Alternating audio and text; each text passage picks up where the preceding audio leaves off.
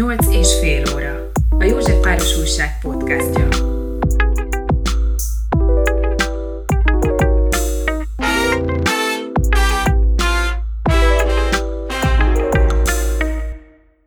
Sok szeretettel köszöntjük a 8 és fél óra podcast hallgatóságát. Én Balog Veronika vagyok, munkatársam Imre Zsófia, és két meghívott vendégem Balog Ébner Márton történész, és Péter Lajos szociológus, szociális munkás.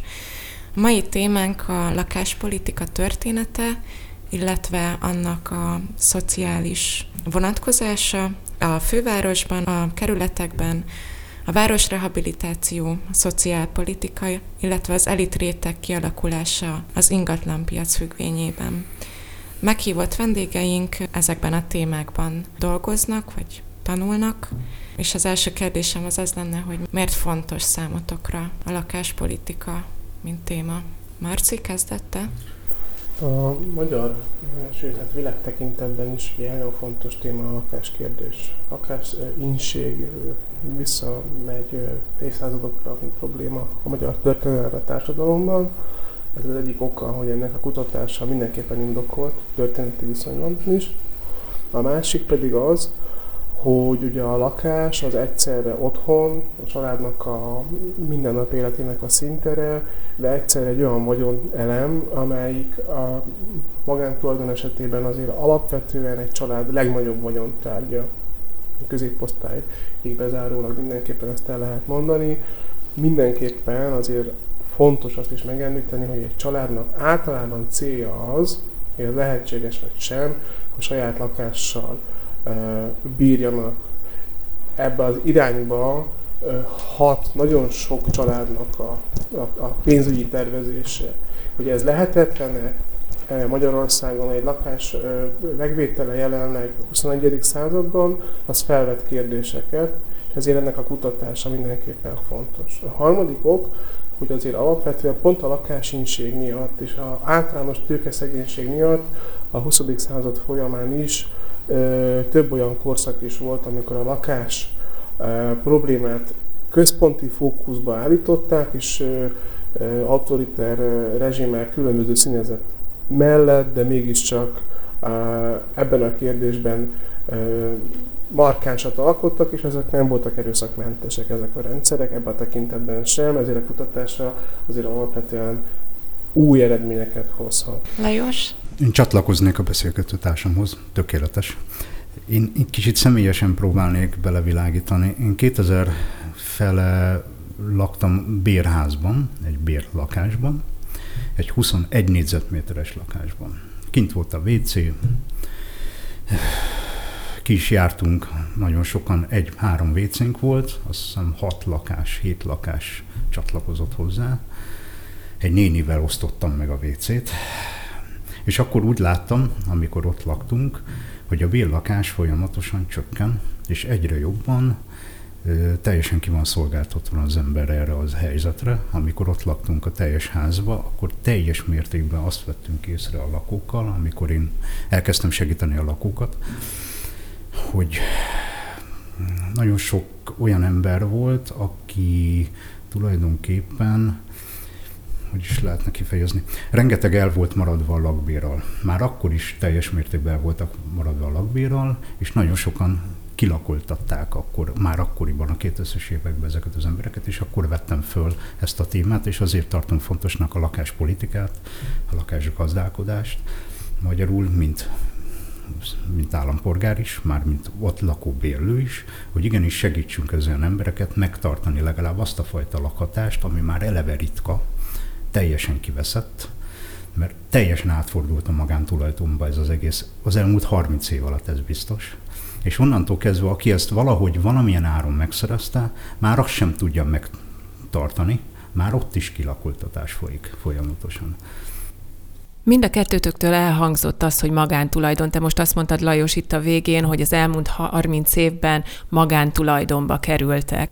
Van annak valami kimondott oka, hogy Magyarországon nálunk az a trend, az él a, a fejekben, az a hozzáállás, hogy mindenféleképpen legyen egy ingatlan tulajdonunk, tehát legyen egy lakásunk, egy saját lakásunk. Miért nem elég az, hogy bérlünk egy lakást? Tehát mi, mi az, ami felkeltette az igényt arra, hogy mi mindenféleképpen itt Magyarországon tulajdonosok akarunk lenni, holott máshol a világban ez, ez nem feltétlen jellemző. Tehát ott teljesen jól működik az, hogy, hogy te csak bérelsz egy lakást, és nem célod az, hogy az egész életedet arra töltsd, hogy, hogy aztán, tudom én, mondjuk egy hitelt visszafizetsz, hogy aztán életed végére az a lakás teljes mértékben a te tulajdonodba kerüljön. Ennek több oka is van. Objektív és szubjektív okai vannak. Bár a szubjektív is visszavezethető objektívre, kezdjük akkor ezzel. Azért alapvetően a magát szociálisnak mondó, de valójában inkább etatista bérlakásrendszer, ami a szocializmusra jellemző. A, a lakbéreket alacsonyan tartotta ugyan, de a, a mondjuk úgy, hogy az a ingatlan kezelése az alkalmatlan volt arra, hogy fenntartható módon működjön. Mire gondolok? Arra, hogy a közös területek, tetőpince, homlokzat, stb. az alacsonyan tartott ingatlan bérletek miatt is, bár nem csak emiatt, annyira lepusztult, főleg Budapest belvárosában, hogy az embereknek az a percepciója jogosan, hogy a bérlakás az gyakorlatilag ez egy valami végtelenül lepusztult, komfort nélküli, rossz nyilázárókkal rendelkező, dohos, penészes borzadvány. És ennek van történeti igazoltsága, ez az egyik. A másik, hogy alapvetően annyira magasak az ingatlan bérek, lakbérek, hogy a, aki be tud egy önrészsel szállni egy lakástörlesztésben, bár mondjuk most magasak az ingatlan kamatok, hitelkamatok, de korábban ez nem volt így is. Várhatóan a jövőben éveken belül visszaáll olyan szintre, hogy egy lakás törlesztése olcsóbb lesz, mint egy lakás bérlése. Sőt, ennek már most látszik egyébként a jelen, hogy ez éveken belül megint fel fog futni ugye az ingatlan hitelezés, és nagyon sok ember egyébként tudatos pénzügyi döntéssel, megint csak hangsúlyozom, akinek van önrésze elegendő tőkéje, egy, inkább egy lakás bérlésbe kezd bele, mert onnantól kezdve nem elégetett pénz idézőjelben, bár szó szerint is, az a lakbér, hanem egy olyan tőke felhalmozás, amikor ha valaki el akarja adni ezt a lakását, akkor megint egy induló tőkével fog rendelkezni, míg hogyha valaki kiköltözik egy bérlakásból, akkor ott van pénz nélkül. A, a harmadik oka ennek, hogy az emberek inkább magántulajdonban gondolkoznak, az megint csak egy szubjektív, hogy nem, nem bíznak sem a, a, a piaci, sem az állami bérlakásrendszerben. Van ennek negatív tapasztalata a társadalom lélektanában, bár nem gondolom, hogy ilyen lenne, de mégiscsak valami érzetről beszélhetünk, ami a bizonytalanságot jelenti. Egy kézzelfogható tulajdoni lap, ellenkező irányú problémák, 50-es évekre gondolunk, azért mégiscsak volt államosítás és kitelepítés, stb. De ez már olyan régen volt, hogy az emberek inkább egy tulajdoni labba kapaszkodnak, mint egy bizonytalan bérlakás szerződésbe. Igen, ugyanezt akartam mondani, hogy a biztonság, pont a biztonság rendszerváltás után kinyílt a világ, és igenis a tulajdon az egy biztonságot ejtett. Ez nem csak lingatlanokban, ez a személyautókban is igaz, ez mindenben igaz, kinyílt a világ, és maga a tulajdon az egy biztonságot adott az elmúlt 50 évvel ez, ez képest. Teljes mértékben úgy gondolkoznak az emberek, ami az enyém, az én tulajdonomban nem tudnak mit csinálni, az állam sem tud mit csinálni, persze ez sem igaz zárójelben, azért igenis az állam bele tud ebben nyúlni, ha akar természetesen. Volt is erre példa bőven. Így van, pontosan, de az elmúlt 30 év alatt igenis a biztonság adja meg azt a tulajdonjogot, bármilyen jogot, ami a tulajdonban van, ami hosszú távon be tud rendezkedni. Az egy más kérdés, hogy ez hol tőke, de ettől független igenis a biztonság az fontos. Erről szól inkább mondtad, Marci, hogy nagyon nehéz meg hát ezt tudjuk is, látjuk is, halljuk is, olvasunk róla rengeteget, hogy borzasztóan nehéz saját tulajdonú lakáshoz jutni. Felmerül itt akkor az, hogy milyen jó lenne, hogyha, hogyha rendelkeznének az önkormányzatok rengeteg önkormányzati bérlakással, amit jó áron tudnak a bérlők bérelni, bár azt is mondtad ugye, hogy azért ebben is van némi szkepticizmus, hogy nem szívesen választja ezt a megoldást, tudom én, egy középosztálybeli, mert hogy az az elképzelés, hogy ez egy lepusztult, leromlott, nem különösebben jó, jó állapotot tükröző helyzet, tehát hogy nem jutna előrébb ebben, hogy mikorról beszélhetünk magáról az önkormányzati bérlakás rendszerről. Ezt annak idején milyen igény hívta elő, és aztán ugye majd fontos kérdés az is, hogy hogyan jutunk el a mai állapotokig. Történeti távlatokkal, ha kezdünk, azért érdemes megjegyezni, hogy önkormányzati elődjének tekinthető, bár nem úgy hívták még, milyen szociális lakások voltak a korai kor, a középkorban is, alapvetően hadirokkantak, stb. juttattak. Mondjuk a Buda visszafoglalása után már, már létezett ez a jelenség, előzmény, nyilván analógiának gyenge, de, de mindenképpen meg kell említeni, hogy az állami gondoskodás a szabadkírályi városok tekintetében már megjelenik elég korán. A Budapest világvárossá fejlődése során a, a város építés és fejlődés motorja alapvetően a bérházépítés és ingatlan befektetés volt. Ugye ezzel párhuzamosan ugye beköltözők tömegében megjelent a városi nincstelenségnek sokkal nagyobb volumenű jelenléte, korábbi tízezrek után meg, meg százezekről beszélhetünk egyfelől, másfelől ugye a korábbi város a bizonyos szegény negyedei olyan szinten elavultá váltak, most nem csak a Pesten, hanem Budán is, ugye Tabára, ha gondolunk, aminek aztán végül a felszámolása vetett véget a 30-as évektől mondjuk, jelentős mértékben, tehát egy elkorszerűtlenedés mellett is megjelent az az akarat, hogy felszámolják ezeket a negyedeket, és ugye a, mert az első világháború előtt megjelentek azok az állami, illetve önkormányzati próbálkozások, hogy létrehozzanak ö, szociális bérlakásokat. Ezek azért alapvetően alacsony komfortfokozatú ingatlanok voltak, ennek két oka volt, hogy ezt meg akarták csinálni. Egyfelől ugye a szocialista lakásgondolkozásról is beszélhetünk, a szociáldemokratáról, de inkább Magyarország tekintetében keresztény szociális indítatásúak voltak ezek, és ha Bécsre tekintünk, akkor ott is megjelent mind a szociáldemokrata, mind a keresztény szociális gondolkodás. Tehát ez nem csak baloldali, hanem mondjuk így, hogy keresztény baloldali konzervatív elemeket is tartalmazó gondolkozás volt. Tehát ezek, ezek az alapjai. Magyarországon a két világháború között volt ö, szintén ilyen ö, elképzelés, és ami nagyon nagy vízválasztó sok tekintetben, hogy 45 után egy olyan etapista állam jön létre, amelyik előzményekre épít, de a önmeghatározását tekintve ö, szocialista, és ö, egy olyan bérlakásrendszert ö, hoz létre, többnyire egyébként már nem lakásépítésből, hanem lakásállamosítással, amelyik volumenit tekintve teljesen más léptéket jelent. De valójában én a, a jelenleg is torzóként létező, mert ugye a lakásállomány tekintetében itt egy sokkal kisebb léptékről beszélünk, 90-es évek a, ugye a vízválasztó, az a lakásállomány, aminek a maradékával gazdálkodnak az önkormányzatok, a Kádár rendszerben alakult, alakult ki. Ugye a lakhatási válság igazából, hát ha nem is megoldása, de egy teljesen új helyz, helyzetbe való emelése, az a 70-es, 80-as évek panelépítéseire vonat, vonatkozható, tehát hogy a, amikor millió számra épülnek lakások, és ugye ezt éri, és ha így röviden lezárni ezt a több száz évet áttekintő összefoglalást, a 90-es évek privatizációja, amikor ettől az ingatlan vagyontól megszabadulnak az önkormányzatok döntő többségben. Tehát, hogy a korábbi sok százezeres lakásállomány, ami az önkormányzatoknak a tulajdonában van, ezek gyakorlatilag megszűnik és, és tizedére csökken vissza. A jelenlegi szociális bérlakásprogramnak a legnagyobb hátulütője, hogy nem rendelkezik egyik önkormányzat sem akkora ingatlan vagyonnal, amelyik érdemben meg tudná célozni a legszegényebbeket nem érintő csoportokat. Tehát a középosztály, a visszatérve a kérdésre, a középosztály azért nem találja vonzónak a bérlakásállományt, mert nincs annyi bérlakás, amit az önkormányzat fel tud ajánlani.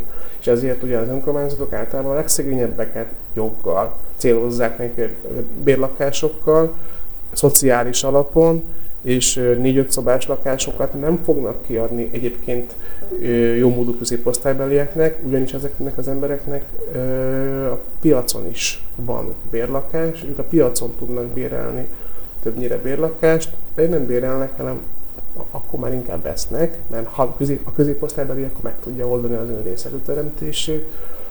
Alapvetően a bérlakás helyzet legnagyobb problémája az önkormányzat részéről az a tőkeszegénység, nem rendelkezik akkor a infrastruktúrával.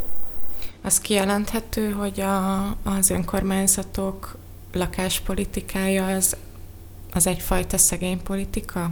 Tehát ez alatt azt értem, amit, ami, amire utaltál előbb, Marci, hogy, hogy a szegény réteget célozza meg, ö, és ettől kezdve aztán a problémát magát nem képes ö, kezelni, hiszen nem a mobilitást, vagy a... Vagy a Társadalmi mobilitás, világos. Igen, azt nem, nem segíti elő. Persze. A egyik szegény politika sem. Világos. Ez kijelenthető? csatlakozom a beszélgetéshez, hogy nagyon olcsón árusították ám ezeket ki.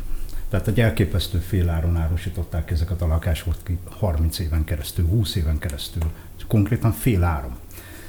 Emiatt is vannak lakás, lakatási válság, mert egyszerűen ez a szegénység, amire célozol, ez a, ez a, ez a társadalmi morbidás, ez így megszakadt, ez így nincs. Teljes mértékben az az alsó osztály, ami, amit el tud vándorolni valameddig, de az, az is a komfort nélküliből a komfortosítva is tud elvándorolni, de onnantól tovább már nem, mert ezek nem összkomfortos lakások, ezek komfortos magyarul.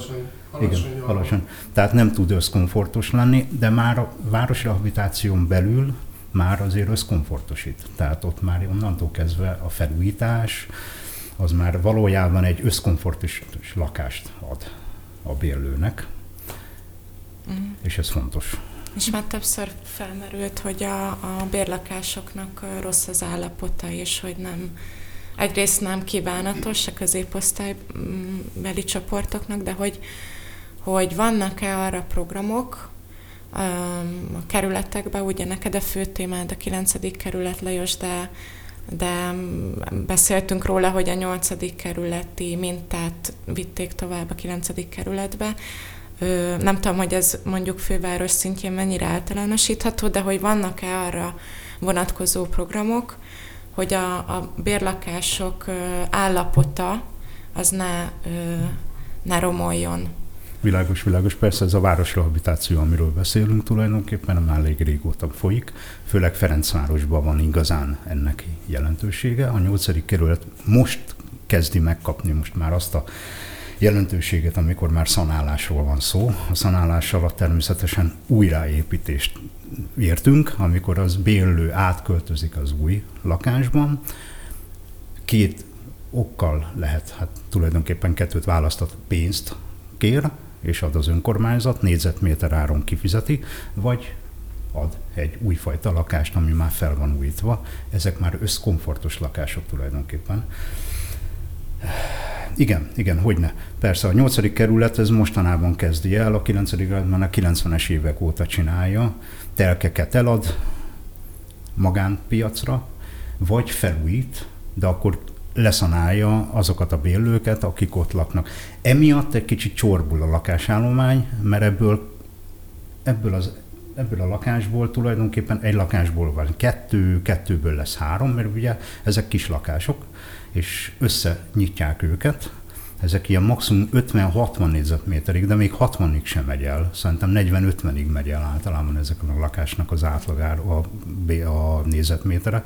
Tetőtérek már, már vannak, tetőterek már úgy vannak, hogy már 70-80 négyzetméteres is lehet, mert ráépítenek az, a régi lakásokra egy tetőteret, és onnan az már egy piaci részt is tud kiharapni az önkormányzat részéről. Ott már tud egy piaci szegmenst is bele, egy középosztályt is oda bele tud tenni, de az egy teljesen máshogy működik, mint maga a szociális rész.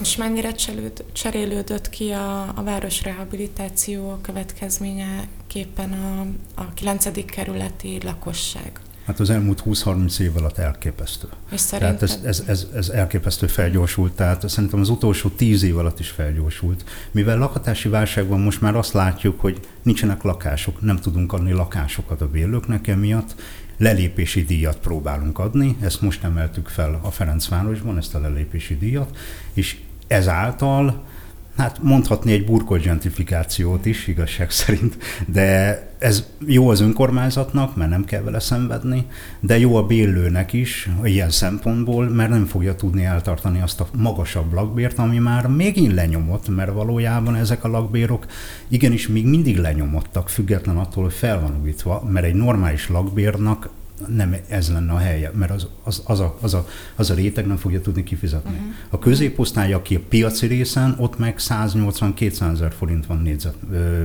havonta uh-huh. lakbéra. Tehát az még megint Vagy teljesen még más.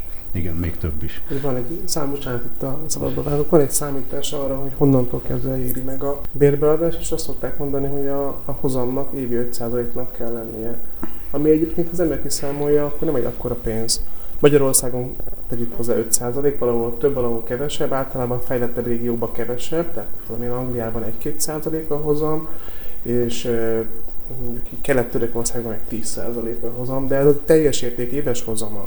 Tehát egy 100 milliós lakásnál az évi 10 millió forint. Uh-huh. Törökországban, Magyarországon 5. És ezt az ember elosztja 12-vel, akkor kijön a, a, a, a lakbér. Nagyon fontos az, hogy egy axiómának tekintsük azt, hogy szociális bérlakás esetében nem rentábilis a lakás kiadása. Tehát a tulajdonos számára, ha nyomott áron adja ki, tehát eltérettől az 5%-tól, már nem rentábilis. És ez mit jelent? Amortizációt.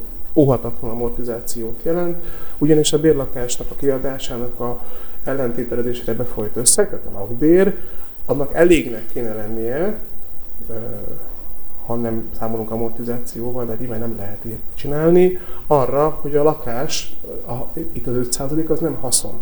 Ez nagyon fontos, ez nem haszon. Ez egy bruttó érték, ugyanis a lakás amortizálódik. És nem csak az, hogy a, a, újra kell festeni a lakást, hogyha kiköltözik egy bérlő, meg újra kell mázolni a nyilázárókat, hanem az, hogy a külső nyilázárókat néha cserélni kell, mert ugye amortizálja az eső, az UV, stb. A közös területek, tető, padlás, alap, pince, homlokzat, gerendázat, stb. amortizálódik, csatorna, lift, stb. Ha ezekre nem költ a tulajdonos, már pedig, hogyha szociális alapon adja ki a lakást, a szociális bérlakásnak, akkor a befolyt összeget vagy az amortizáció fogja kipótolni idézőjelben, tehát hogy akkor el fog maradni az állagmegóvás, vagy pedig más forrásból kell ezt kipótolnia. Tehát az önkormányzatnak elébe kell nyúlnia, hogyha ezt a szociális bérlakást azon a színvonalon akarja kiadni, amelyiken mondjuk a lakás megépítése után kiadja, de általában ez el szokott maradni, mert az önkormányzatoknak a, a, a büdzséje nem teszi lehetővé, hogy egy ingatlan tíz évente mondjuk így, hogy ö, teljes mértékben felújítson, kicserélje, a, a, amit ki kell ilyenkor cserélni, stb.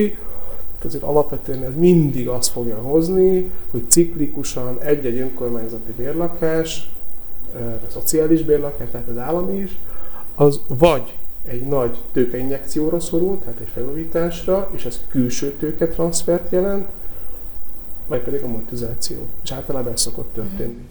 És akkor ezért jutunk el a 90-es évekre arra, hogy gyakorlatilag az önkormányzatok kiárusítják a bérlakásállományukat? Két ok van erre, az egyik ez. A szocializmus ideje alatt, tehát 45-től 90-ig olyan mértékű tőke kivonás történt ezekben az ingatlanokban, amit egyébként a második világháború után elmaradt felújítások is tetéztek. Ez még a mai napig látszik, hogy bizonyos épületeket még mindig ott tartunk, hogy a második világháború után nem sikerült helyreállítani. Tehát olyan szintű amortizációról beszélünk 45 és 90 között, hogy, hogy a 90-es évekre az önkormányzatok likviditási problémával küzdöttek. Tehát ingatlan eladás nélkül lehetetlen lett volna tized akkora ingatlan állományt is fenntartani. Tehát, hogy, hogy a csőd volt a másik lehetőség az önkormányzatok számára, az egyik ok. A másik, azok a társadalmi traumák, amelyek a lakásállamosítás jelentették, meg ezt az egész szörnyedvényt, ami a lakáshivatali rendszert jelenti, hogy társbéleteket tartottak fönt, és emberi sorsokat nyomorítottak meg ugye ezzel a etatista lakáskiigénylős rendszerrel, most a társbéletekre gondolok, hogy azért az olyan helyzeteket szült, hogy a kárpótlás 90 után ha pontnyil akarnék lenni, akkor azt mondanám, hogy lelkiismeret fordulási okokból volt alacsonyan az ingatlan eladás. Ez persze találkozott azzal a reális megfontolással, hogy pénzt kellett teremteni minden áron. És egy lakást akkor lehet eladni gyorsan, és úgy lehet gyorsan pénzt szerezni, hogyha olcsón adják el. Egyébként a fél ár az még, még nagyon megengedi, mert volt, hogy sokkal alacsonyabb áron mentek el ezek az ingatlanok. Nagyon fontos különbséget tenni a között, hogy mondjuk egy panellakást ad el az önkormányzat, és ott az ottani bérlő, aki tulajdonossá válik, gyakorlatilag egy olyan vagyonelemre tesz szert, amelyik egy fontos értékelés bír, de azért nem egy befektetés, egy teljesen más, amikor mondjuk a Palota negyedbe vagy a Gellért hegyen ad el egy önkormányzat egy villát. Mert azokat a lakásokat is töredékáron adták el, és ilyenkor megjelent egyébként az ingatlan spekuláció is, teljesen természetes okokból ez, ez így működik de hogy alapvetően a, a probléma mégiscsak az, hogy az önkormányzatok szabadulni akartak ettől a tehertől 90-ben, amit egyrészt a társadalmi elégedetlenség hozott, ha, rendszer, ha rendszerváltozás van, akkor adják vissza azt, amit 52-ben elvettek. Ott egy ilyen társadalmi igény, ezzel találkozott, másrészt meg anyagi okokból. Milyen tendenciák vannak a városban a ingatlan leadások tekintetében? Erről tudtok egy kicsit beszélni? kerületekben? Önkormányzati bérlakás eladás tekintetében? Igen. Hát alapvetően ez, ez 90-es évek közepe, 90-es évek vége óta ez visszaesett. Ennek egyrészt az az oka, hogy elfogytak azok a nagy eladható lakásmennyiségek, másrészt pedig az önkormányzatok felismerték azt, hogy ha mindent eladnak, akkor nem marad szociális bérlakás, amit oda tudnának adni. És a 90-es évek végétől, ezerfordulótól kezdve ez viszonylag le, nagyon lecsökkent. Bizonyos kerületekben egyébként ingatlan stagnálást figyelhetünk meg, más kerületekben egyébként még, még, még volt eladás bizonyos esetekben, de, de a történeti távlatban mindenképpen azt lehet mondani, hogy, hogy egy stagnálás, illetve egy lassú csökkenés van. Szándékok vannak arra, hogy és épülnek is új ingatlanok, de emellett egyébként a rossz állapotúakat általában kivezetik a rendszerből, tehát mégis a csökkenésre lesz. Tehát nem pótolják, amik mondjuk lebontásra szorulnak, azok Vagy nem, nem, bont, nem, pót, nem tudják olyan léptékben Reál értéken nő az ingatlan vagyon értéke, mert hiába bontanak egy két lakást, az a két lakást sem rossz állapotú, vagy adnak el két rossz állapotút, uh-huh. építenek helyette egy újat, vagy felújítanak egyet, reál értéken nő az ingatlan vagyon, tehát darabszámba csökken. És vannak a kerületek között különbségek ingatlan állományban? Hogyne, persze, persze, persze. Erről mondanátok persze. A 9. és a 8. kerület elég párhuzamosan vonatkozik egymással.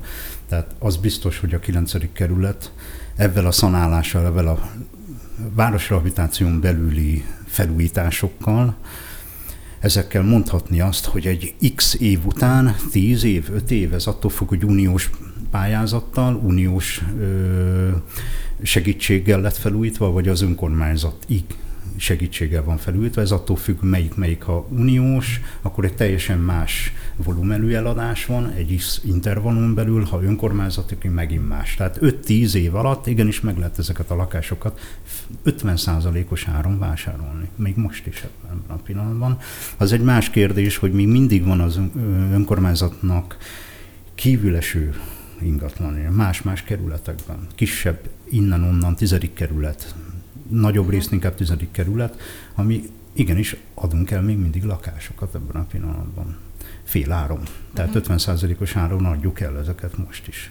Tehát mondhatni, hogy lelassult ilyen szempontból, ahhoz képest, ami a 90-es, 2000-es években volt, de még mindig van az a tendencia, hogy adunk, eladunk, eladunk, eladunk, és nem megtartjuk, és dilemma, valószínű, szerintem ez a nyolcadik kerületben is dilemma, hogy mennyi százaléka maradjon magunknak, mint önkormányzati tulajdon. Ez a 9-ben is ebben a pillanatban dilemma, hogy mi az a 10 százalék, mihez képest 5 százalék, 20 százalék, inkább növeszteni kell, inkább akkor lakásbéleti növelést kéne, állomány növelést kéne csinálni, vagy meddig adjuk el, vagy meddig tartjuk, ez még most is dilemma, miközben evidens, valószínű nálam legalábbis szubjektíven, hogy nem szabadna eladni. De hát ez pénzbeszél kutya, wow, wow, valószínű, hogy itt a pénz, ez sokat segít az önkormányzatnak. Ez minden oldalról igaz, főleg most ebben a kiélezett helyzetben, ma, amikor kevés a pénz az önkormányzatnak, az a kis pénz is számít.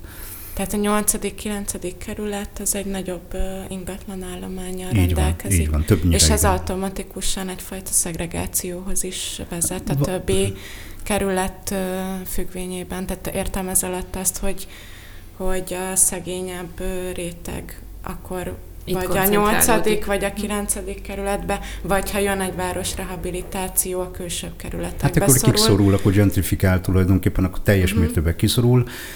Most is így van. Tehát most is igazán így van.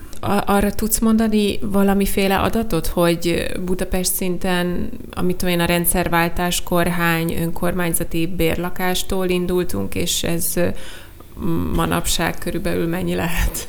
Hát valószínű, hogy több százezer ingatlantól indultunk, és most már lehet pár ezer. Tehát nem sok most már, de ezek a pázezrek, ezek élhetetlenek tehát teljes mértékben életetlenek. Pont ezért próbálja a, a városrehabilitáció ezt felújítást képpen valahogy élhetővé tenni, és összkomfortosítani tenni, ahogy előbb is elmondtam, hogy kettőből három próbálnak nagyobb lakásokat csinálni, két-három, vagy inkább két szobás lakásokat, ami élhetőbb egy családnak, mert annó ezek nem voltak élhetők, ezek a kis lakások nem is arra készültek igazság szerint, hogy lakjunk benne, ezek inkább munkás családok voltak régen, többnyire.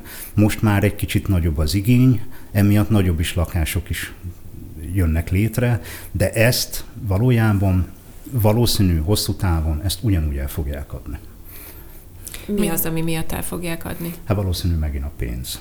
Tehát, el hogy nem bírják adni. karban tartani. Így van, így van. Tehát egy idő után úgyis föl fog emelkedni a lakbér, mert föl kell, hogy emelkedjen, csúnya, de ez így van. Tehát most is lenyomott való a lakbér, már ez ezeknek az új felújított lakásoknak is, tehát ha ezt felemeljük, vagy jövedelem arányra tesszük, akkor innentől kezdve sok ember kiesik, mert mi mindig vannak emberek, akik sajnos nincsenek bejelentve, és nem tudunk jövedelmet szűrni. Miért fontos az, hogy egy kerület közössége heterogén maradjon? Miért, miért fontos ez szerinted, mint szociológus erről? Mit hogy miért gond... fontos, hogy igen, heterogén? Igen, egy ilyen álnaív kérdésem van, hogy mit gondolsz te erről?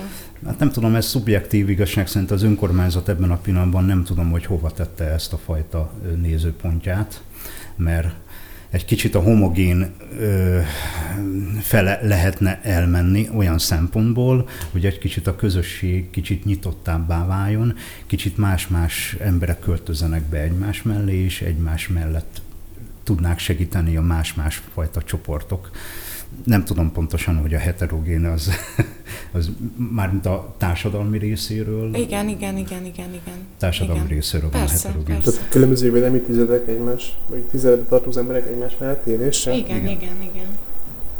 Hát én nem tudom, ez pozitíve önmagában ez a tény, hogy valaki a 9. tizedbe tartozik, valaki meg a másodikba. Tehát ezt, ezt, ezt önmagában ez nem érték. Ez egy állapot hogy mondjam, bizonyos embereknek sose lesz egymáshoz köze. Mert egy kerületben laknak. Kulturális, szociológiai okokból. Én nem alapvetően én ebben liberális vagyok, mindenki oda költözik, ahova akar. Az önkormányzat ebben nem tud beleszólni, tud egy piacot kínálni, de látjuk, hogy mennyire szűk az önkormányzati bérlakások kapcsán, és kiket céloz meg az önkormányzati bérlakások. Szerintem egy szabad országban mindenki oda költözik, ahova akar, és ahova, hát ahova tud. Ez persze gonosz dolog, ként hangozhat, de hát attól még így működik. Hát főleg a városrehabilitáción belül. Uh-huh.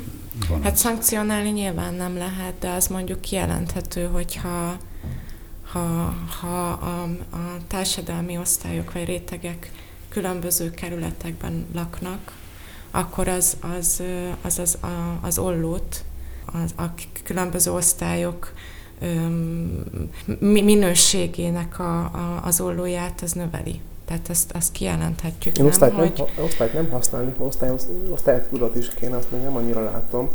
Én ezért inkább a védelmi tüzedeket gondolom, és alapvetően hogy mondjam, tehát valószínűleg integrálni kell, tehát ez biztos, hogy az integrálás de hát, fontos. De hát pont ezzel, ezzel a folyamattal szegregálunk. Tehát, hogy, hogy először Világos. az van, hogy Világos. szegregálunk ezzel a folyamattal, gentrifikálódás, kiszorulnak a szegényebbek, majd utána arra törekszünk, hogy akkor őket azért mégis valahogy felemeljük, de nyilván az ő felemelésük az úgy sikerülhet, hogyha integráljuk Mi ezért őket. találták ki a szociális városrehabilitációt annó 2007-től bejött pont emiatt, hogy azok az emberek, akik ott laknak, velük együtt lehessen megcsinálni a városrehabilitációt, és ne szoruljanak ki. Tehát ezért vannak ezek a SZOP programok, amit a JAT programmal jött létre 2013-ban Ferencvárosra, hogy szociális városrehabilitációt találtak ki már a főváros 2007 fele, és ez be is jött a Ferencvárosba, és együtt oldottuk meg ezt a városrehabilitációt. Nem kellett kiüldözni, nem kellett kiszorítani őket, hanem egy szopprogram segítségével meg tudtuk őket tartani, akár álláskereső lehetőségek voltak ebben, közösségi építés volt ebben. Például az én kollégám, akivel együtt dolgoztam, Berez Dénes, akit lehet mondani, ő például Márton utcában csinált egy szombat ünnepet, amikor szombatonként összejött a család, és együtt ismerkedtek meg az udvaron, és kiderült, hogy az egyik hegesztő, a másik festő, a harmadik az kertész, és ott összefabrikáltak egy kis játszóteret, egy kis magas ágyást, és ez közösségépítésre nagyon jó volt például ez az egész. És innentől kezdve ők itt is tudtak maradni, és be is tudtak illeszkedni. Tehát ez hosszú távon valószínű ez a soft program, ez még most is sikerülne, ha ez még folyamatosan menne, és akkor nem lennének úgymond kiüldözve és gentrifikálva.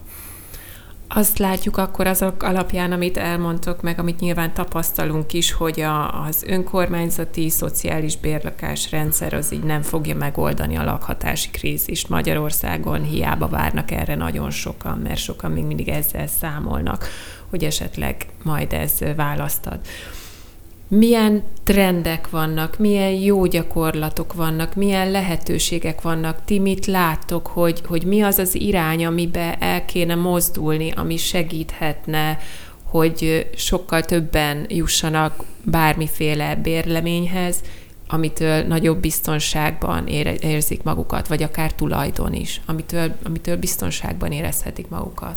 Ugye alapvetően a bérlakás kapcsán visszatérve az eddigiek, azt, azt, azt érdemes kiemelni, hogy egy ingatlan bérlése, lakása, az tőkeigényes dolog, pont azért, mert minden ingatlannak van egy fenntartási költségek. Nem a haszonról szól a, a, a lakbér egyébként egyáltalán nem.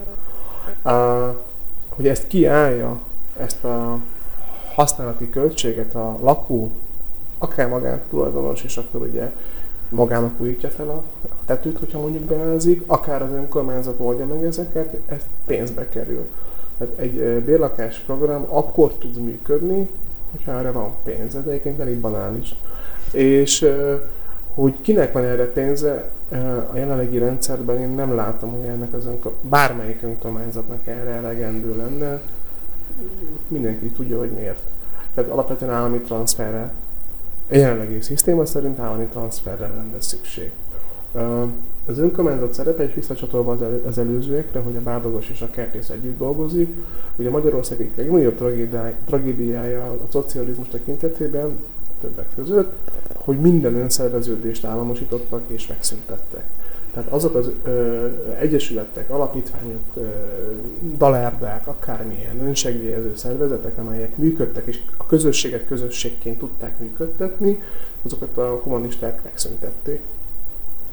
A, az önkormányzatnak, az államnak igenis feladata lenne az, hogy ezeket valamilyen módon támogassa. Ha a, a pénzzel, nyilván pénzzel könnyű, mert akkor azonnantól kezdve megoldja az Egyesület, de egy közösségi házzal, bármilyen infrastruktúra biztosításával ez működőképes legyen. Ez nem fogja megoldani a lakhatási válságot, minden esetre informális csatornákon keresztül a közösségépítés erejével mégiscsak képes arra, hogy a közösség tagjai tegyenek magukért is valamit. Nagyon fontos az, hogy az önkormányzat bármilyen lakásfelújítást csinál, bármilyen bérlakásprogramot kezdhet, a benne lévő bérlőknek is tenni kell magukért valamit, nyilvánvalóan ö, támogatással, tehát ugye önmagától ez nem fog megoldódni, de a bevonásukkal ez működőképes lehet. Az önkormányzat feladatát én inkább ebben látom, nyilvánvalóan nem elvitatva azokat a szociális szempontokat, hogy a meglévő ingatlanállományt minél inkább megőrizni, minél inkább élhetőként fenntartani, felújítani, gondozni, de ez önmagában kevés lesz. Nyilvánvalóan emberiességi szempontok szerint is nem lehet. Ha 500 lakást, akkor 500 lakást eladni, hanem azokat fenn kell tartani, de nem, a megoldást talán nem itt keresni. Igen, az államnak be kell lépnie. Tehát ez mindenféleképpen be kell lépni az államnak, és az önkormányzati társas állami önkormányzati szervezeten belül lehet ezeket még igenis karban tartani.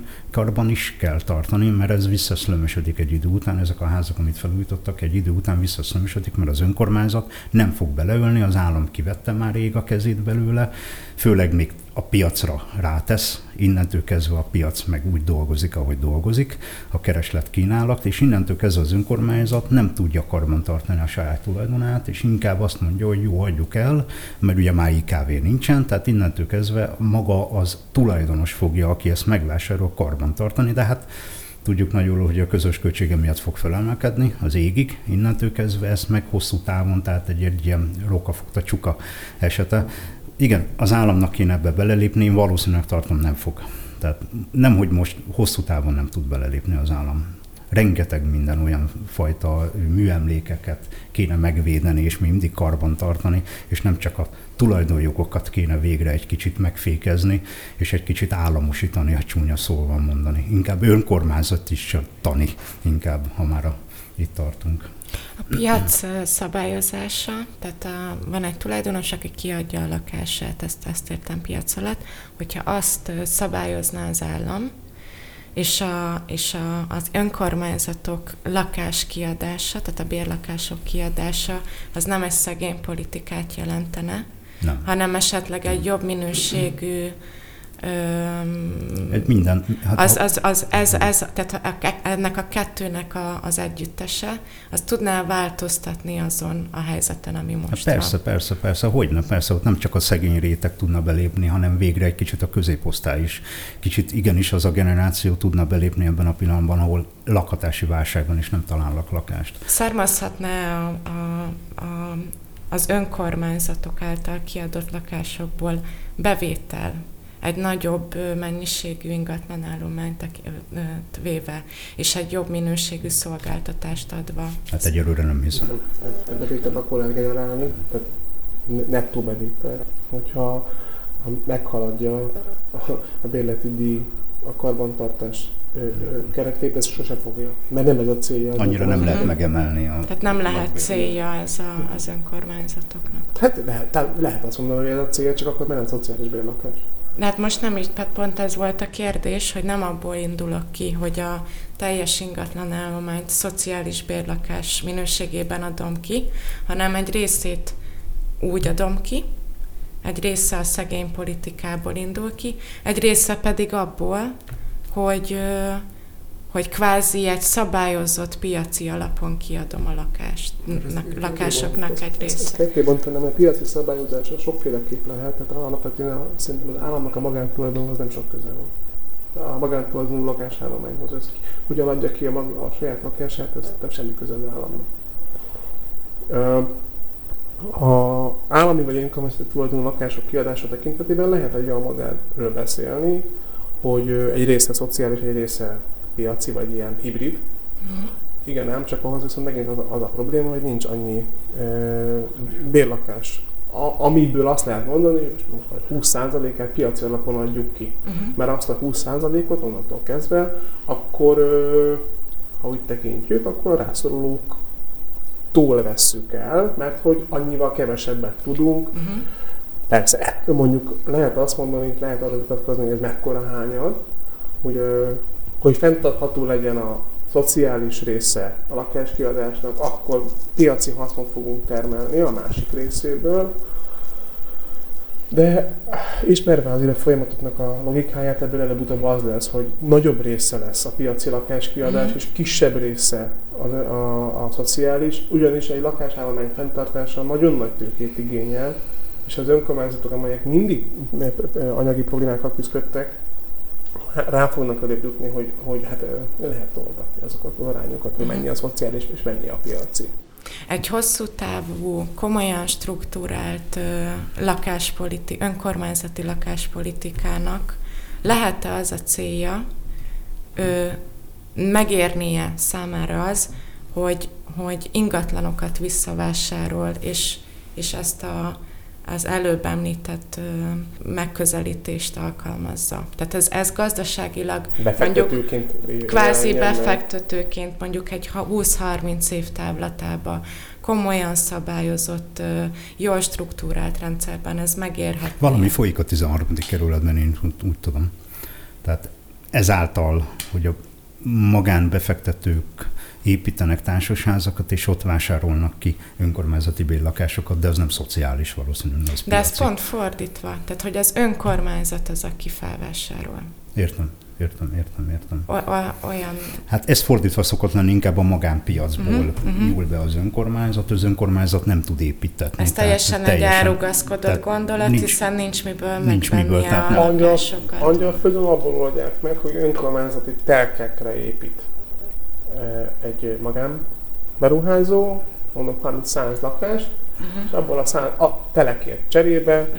abból a száz lakásból, és nem, nem tudom, milyen arányok vannak, hogy 10 lakás akkor önkormányzati lakás lesz, és az önkormányzat ezekre a lakások úgy gazdálkodik, uh-huh. hogy akar. Uh-huh. De itt mégiscsak arról van szó, hogy, a, hogy az önkormányzat tőkét fog beáldozni, mert hogy a telek az gyakorlatilag átkerül magántól, tehát ez nem más, mint telekeladás. De hosszú távon ez, ez megéri? Tehát ebből származik bevétele? A... Hát ehhez ismerni. Amit vissza tud pörgetni ehhez, a ehhez ismerni kéne a, ehhez ismerni kéne, hogy milyen bérszínvonalon adja ki ezeket a lakásokat azért alapvetően 13. kerületi ingatlan viszonyokat azért kicsit rálátok, ott mégiscsak az van, hogy középosztálynak építenek ott lakásokat. Nyilvánvalóan ha középosztálybeli egyek szigetelt, modern nyilvánzárókkal, teremgarázsal, stb. rendelkező lakóépületek, ha ebből van mondjuk 10%-nyi önkormányzati bérlakás, nem szegényeknek lesz kiadva, hanem alsó középosztálybelieknek. Tehát,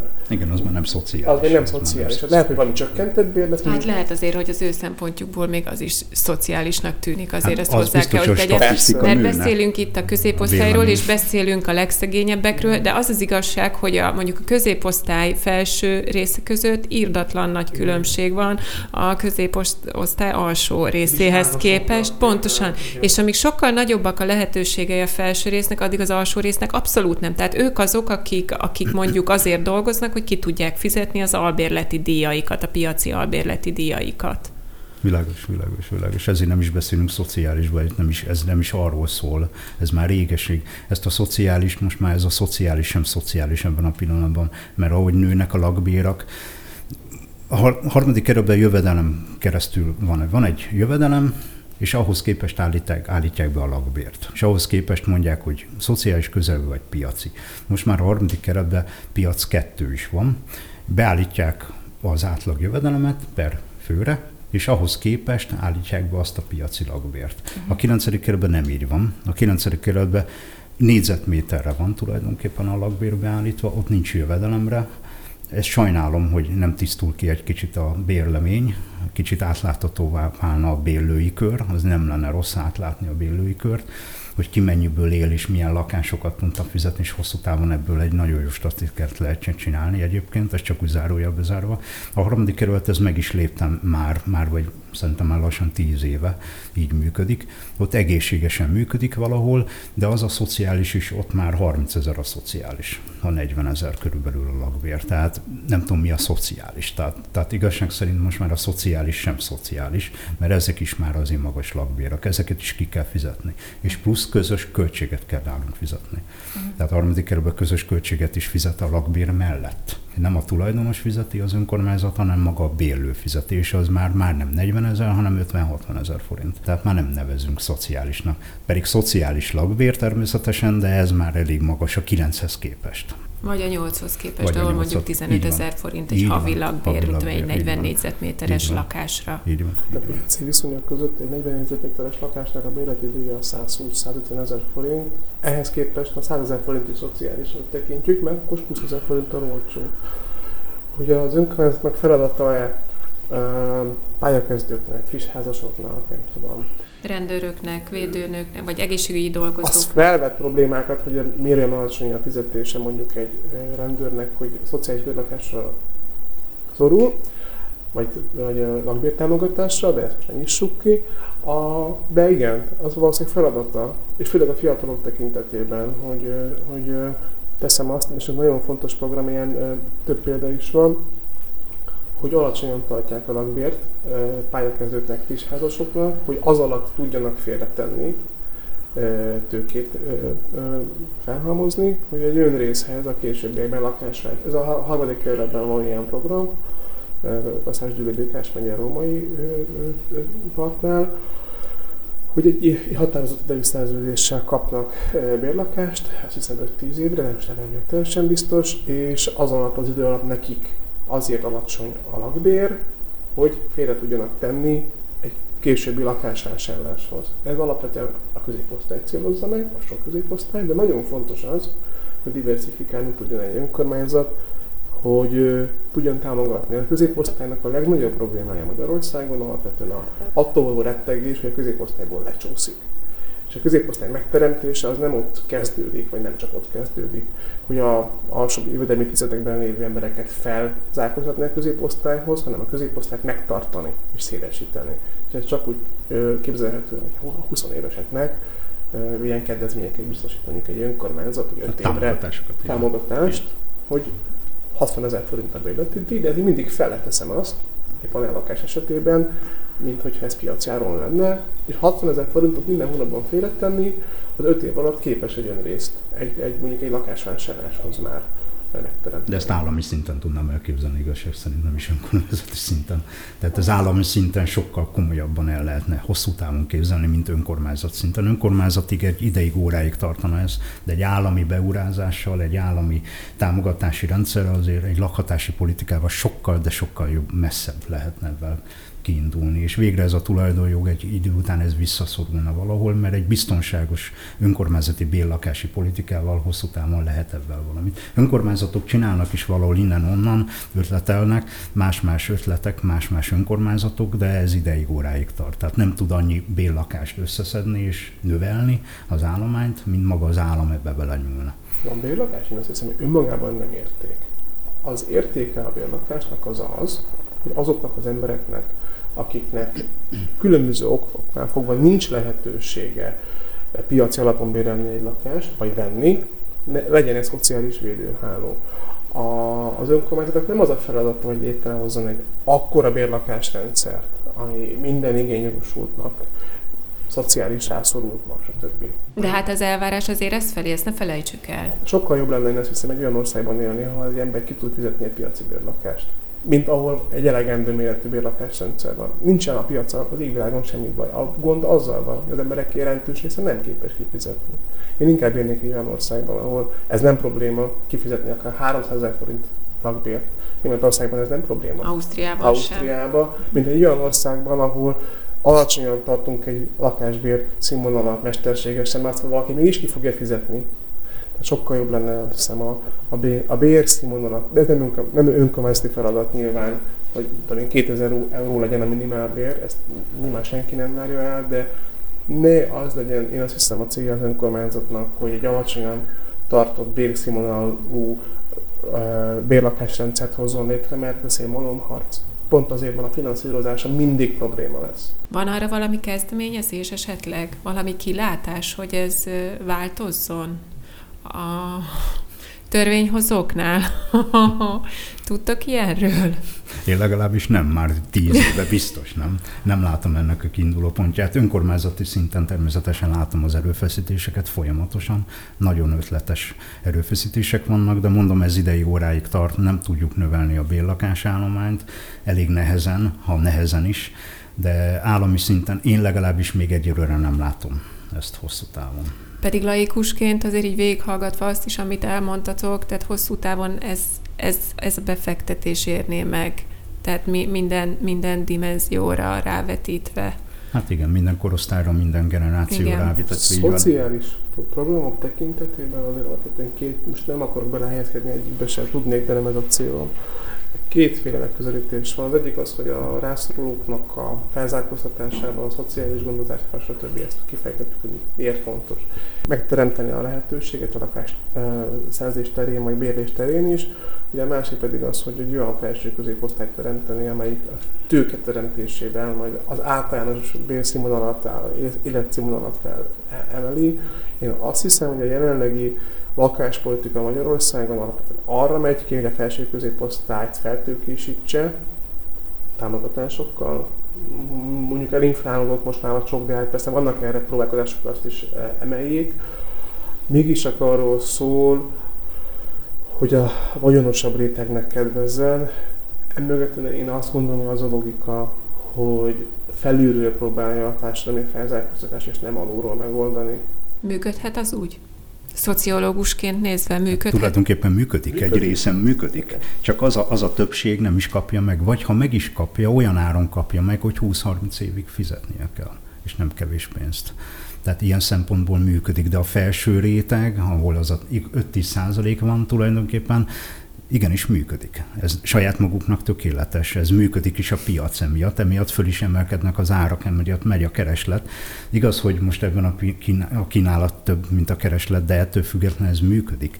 Az egy más kérdés, hogy az alsó réteg és maga a középréteg, osztály nem tud, egyszerűen nem tud ebből kijönni. Hogy folyamatos leszakadásban van. Így van. Azt és hozzá, hogy az építőipar felpörgetésére, mert azért, ez, már azért többnyire ez arról szól, hogy az építőiparban tőkét investálnak az állami beruházásokkal, a támogatás is ide azért mondjuk a kőművesek, burkolók és a többi bérszínvonalának emelkedését hozta az utóbbi tíz évben, drasztikus emelkedések. Jelenleg az építőiparban olyan munkaerő hiány van, és olyan bérek vannak, amelyek nem csak a felső középosztálynak kedvezőek, és emiatt megindult egyébként vidéken is, tehát nem csak a fővárosban, egy olyan jövedelmi átrendeződés, amely alapvetően egyébként kedvez a alsó középosztálybelieknek, szakmunkásoknak, stb.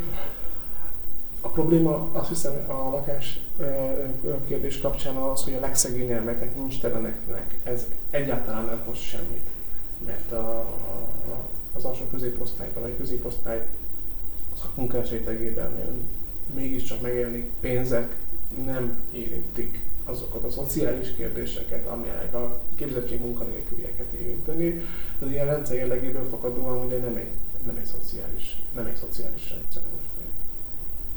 Köszönjük szépen, hogy eljöttetek, nagyon izgalmas beszélgetés volt. Én sokat tanultam belőle, remélem, hogy a hallgatók is így lesznek majd, amikor meghallgatják. Köszönöm, sziasztok! Köszönjük szépen! Köszönjük, hogy itt voltatok és köszönjük szépen a hallgatóknak is, hogy velünk tartottak a mai napon is.